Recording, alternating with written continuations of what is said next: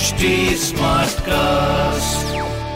आप सुन रहे हैं एच डी स्मार्ट कास्ट और ये है लाइव हिंदुस्तान प्रोडक्शन नमस्कार आप सुन रहे हैं लाइव हिंदुस्तान की खास पेशकश जॉब जानकारी पॉडकास्ट मैं हूँ पंकज विजय। इस एपिसोड में मैं आपको बताऊँगा इस हफ़्ते की हॉट गवर्नमेंट जॉब्स एग्ज़ाम्स और रिजल्ट्स के बारे में। साथ ही आप जानेंगे करंट अफेयर्स जिनसे जुड़े सवाल आपसे किसी भी एग्ज़ाम या फिर इंटरव्यू में पूछे जा सकते हैं। सबसे पहले बात करते हैं रेलवे एनटीपीसी भर्ती परीक्षा की। रेलवे भर्ती बोर्ड ने एनटीपीसी भर्ती परीक्षा के तीसरे चरण की परीक्षा के शेड्यूल का ऐलान कर दिया है। एनटीपीसी तीसरे फ़ेज़ की परीक्षा 31 जनवरी से शुरू होगी और 12 फरवरी तक चलेगी। इसमें 28 लाख उम्मीदवार परीक्षा देंगे। इस चरण की एग्ज़ाम सिटी और सीबीटी डेट की डिटेल्स जारी कर दी गई है। परीक्षार्थी अपने अपने सीबीटी से चार चार दिन पहले अपने एडमिट कार्ड डाउनलोड कर सकेंगे। अब आते हैं इंजीनियरिंग प्रवेश परीक्षा जेईई मेन एग्ज़ाम पर। शिक्षा मंत्रालय ने जेई मेन परीक्षा दे रहे छात्रों को बड़ी राहत दी है। मंत्रालय ने शैक्षणिक वर्ष 2021-2022 के लिए जेई मेन को लेकर बारहवीं में पिछहत्तर फ़ीसदी अंकों की पात्रता संबंधी नियम को हटा दिया है। कोविड 19 की स्थिति को देखते हुए मंत्रालय ने यह छूट देने का फैसला किया है। शिक्षा मंत्रालय की इस घोषणा के बाद एनआईटी, ट्रिपल आईटी, सीएफटीआई संस्थानों में दाखिले के लिए बारहवीं में पिछहत्तर फ़ीसदी मार्क्स होना अनिवार्य नहीं रह गया है। जेई मेन में अच्छा प्रदर्शन करने वाले छात्रों को जेई एडवांस परीक्षा में बैठने का मौका मिलेगा। जेई एडवांस परीक्षा के ज़रिए देश के प्रतिष्ठित 23 आईआईटी संस्थानों में एंट्री मिलती है। जेई एडवांस परीक्षा के लिए भी बारहवीं कक्षा में पिछहत्तर फ़ीसदी अंक के निर्धारित पात्रता मानदंड को भी इस बार हटा दिया गया है। पिछले वर्ष भी कोरोना के चलते इस नियम से विद्यार्थियों को छूट दी गई थी। जेई मेन एग्ज़ाम और नीट एग्ज़ाम से जुड़ी एक और बड़ी खबर। शिक्षा मंत्रालय ने कहा है कि इंजीनियरिंग कोर्सेज में प्रवेश के लिए होने वाली जेई मेन परीक्षा और मेडिकल कोर्सेज में दाखिले के लिए होने वाली नीट परीक्षा के सिलेबस में वर्ष 2021 में कोई बदलाव नहीं होगा। ये पिछले साल जैसा ही रहेगा। छात्रों की जेई मेन और नीट परीक्षा में सीमित प्रश्नों का उत्तर देने का विकल्प दिया जाएगा। शिक्षा मंत्रालय के बयान के अनुसार जेई मेन 2021 का सिलेबस पिछले वर्ष के समान ही रहेगा। हालाँकि छात्रों को प्रश्न पत्र के 90 सवालों में से 75 सवालों का जवाब देने का विकल्प होगा। केंद्रीय माध्यमिक शिक्षा बोर्ड, सीबीएसई, आगामी शैक्षणिक सत्र से अंग्रेज़ी और संस्कृत दोनों विषयों को दो लेवल पर शुरू करेगा। शिक्षा मंत्रालय ने कहा है कि सत्र 2021-2022 से इंग्लिश और संस्कृत विषयों में भी दो लेवल शुरू किए जाएँगे। मैथ्स और हिंदी विषय पहले से ही दो लेवल में उपलब्ध हैं। इसके अलावा सीबीएसई 2021-2022 सत्र से इम्प्रूवमेंट एग्ज़ाम भी शुरू करने जा रहा है। सीबीएसई और दसवीं की बोर्ड परीक्षाओं में स्टेज वाइज तरीके से कम्पिटेंसी बेस्ड प्रश्न शुरू होंगे। सीबीएसई ने इससे पहले छात्रों में तनाव को कम करने के लिए मैथ्स को दो लेवल पर शुरू किया था, एक आसान और एक एडवांस उत्तर प्रदेश लोक सेवा आयोग ने 2021 के लिए परीक्षा कैलेंडर जारी कर दिया है। यूपी पीएससी ने 2021 में आयोजित होने वाली कुल 16 भर्ती परीक्षाओं की सूची और कार्यक्रम जारी किया है। यूपी पीएससी की ओर से 2021 में आयोजित होने वाली मुख्य परीक्षाओं में से पीसीएस प्री और पीसीएस मुख्य परीक्षाएँ हैं। पीसीएस प्रीलिम्स एग्ज़ाम 13 जून को और पीसीएस मेन एग्ज़ाम 3 अक्टूबर 2021 को आयोजित होगा। वही समीक्षा अधिकारी, सहायक समीक्षा अधिकारी की प्रारंभिक परीक्षा 1 अगस्त 2021 को आयोजित की जाएगी। 2021 में आयोजित होने वाली यूपी पीएससी की प्रमुख परीक्षाओं का कैलेंडर देखने के लिए आप upsc.up.nic.in पर जा सकते हैं। कोरोना काल में राजस्थान शिक्षा विभाग ने छात्रों के इंटरनल और एक्सटर्नल मार्क्स तय कर दिए हैं। तीसरी से पांचवी तक की कक्षाओं में पढ़ने वाले छात्रों को इस साल 60 प्रतिशत अंक स्कूल की तरफ़ से दिए जाएँगे। सिर्फ़ 40 प्रतिशत अंकों के लिए ही उन्हें लिखित परीक्षा देनी होगी।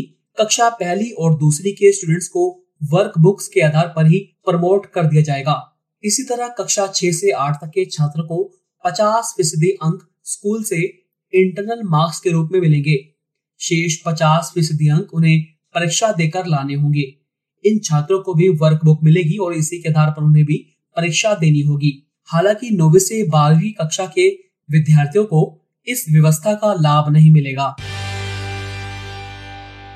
कोरोना काल की वजह से तय समय से छह महीने देरी से 31 जनवरी को होने जा रही सीटीईटी परीक्षा में अभ्यर्थियों को खुद के स्वस्थ होने का घोषणा पत्र लेकर जाना होगा। सीबीएसई ने सभी अभ्यर्थियों के लिए कोविड 19 घोषणा पत्र लाना अनिवार्य कर दिया है। अभ्यर्थियों को इस आशय का घोषणा पत्र अपने साथ रखना होगा कि उन्हें जुकाम, खांसी, बुखार जैसी कोई समस्या नहीं है। परीक्षा केंद्र में प्रवेश के समय पूछे जाने पर घोषणा पत्र दिखाना होगा। कोरोना की गाइडलाइन का पालन करते हुए परीक्षा कराई जाएगी।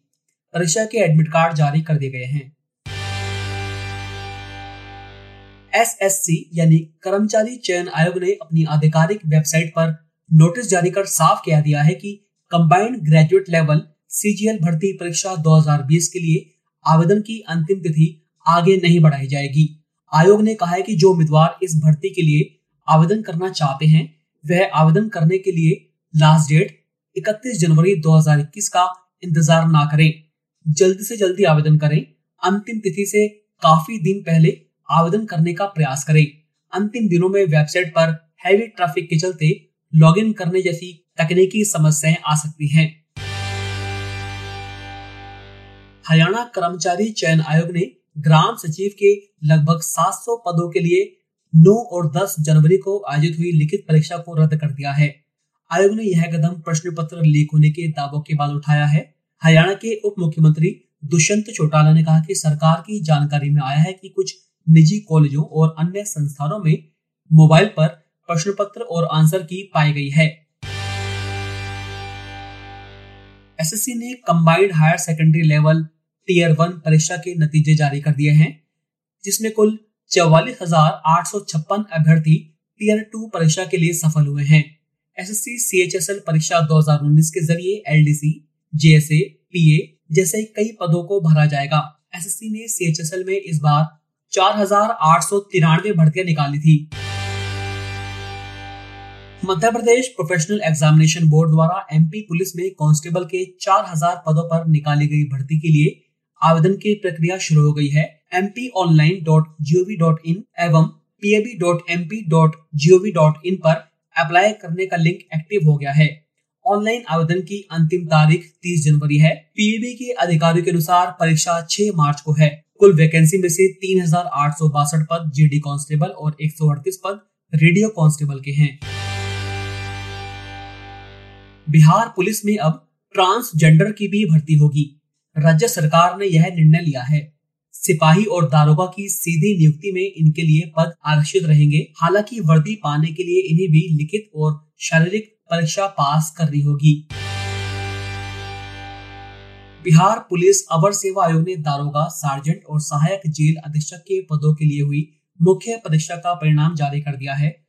दारोगा सार्जेंट और सहायक जेल अधीक्षक के पद के लिए 15,231 अभ्यर्थियों को शारीरिक दक्षता परीक्षा के लिए सफल घोषित किया गया है। इससे पहले मुख्य परीक्षा के लिए करीब पचास परीक्षार्थी सफल घोषित किए गए थे। इसमें 2446 पदों पर नियुक्तियाँ होनी है। अब बात करते हैं इस सप्ताह की ताज़ा नौकरियों की। बारहवीं पास युवाओं के लिए भारतीय थल सेना में अफसर बनने का शानदार मौका है।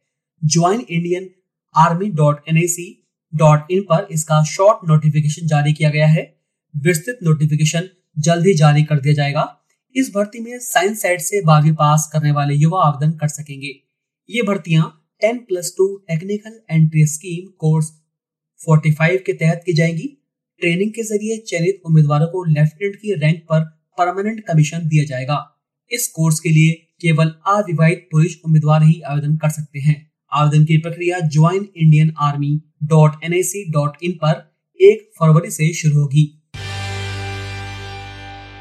एनटीए यानी नेशनल टेस्टिंग एजेंसी ने स्टेनोग्राफर असिस्टेंट सीनियर सुपरिटेंडेंट समेत कई पदों पर भर्तियाँ निकाली है। कुल वैकेंसी की संख्या अट्ठावन है। अगर आप इसके लिए अप्लाई करना चाहते हैं तो N T A dot A C dot in पर जाकर 18 फरवरी तक ऑनलाइन आवेदन कर सकते हैं। नेशनल बुक ट्रस्ट में 26 वैकेंसी निकली है। इनमें सहायक निदेशक assistant editor production assistant editorial assistant accountant stenographer assistant librarian junior translator library सहायक आर्टिस्ट और ड्राइवर जैसे पद शामिल है। अगर आप इसके लिए अप्लाई करना चाहते हैं तो 15 फरवरी तक ऑफलाइन मोड से आवेदन कर सकते हैं। स्वास्थ्य मंत्रालय के national institute of health and family welfare में कई पदों पर भर्तियाँ निकली है। जिन पदों पर वैकेंसी निकाली गई है, उनमें है pharmacist, receptionist, stenographer, assistant store keeper copy holder, feeder, laboratory attendant, animal attendant और मल्टीटास्किंग स्टाफ। आवेदन की अंतिम तिथि 26 फरवरी है। एक पद के लिए एक ही एप्लीकेशन स्वीकार की जाएगी। तो अभी के लिए इतना ही। आप फेसबुक इंस्टा ट्विटर के ज़रिए मुझ तक पहुँच सकते हैं। हमारा हैंडल है at the rate H T आप सुन रहे हैं एच टी स्मार्ट कास्ट और ये था live Hindustan production smart cast